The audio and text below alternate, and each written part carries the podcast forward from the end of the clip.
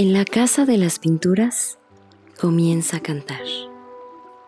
Ensaya el canto. Derrama flores. Alegre el canto.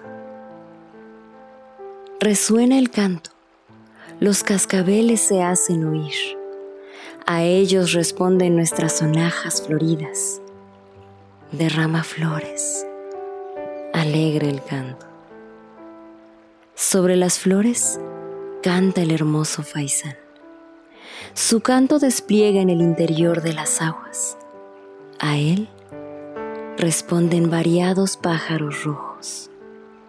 El hermoso pájaro rojo bellamente canta.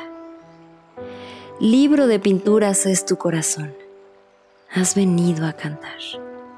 Haces resonar tus tambores.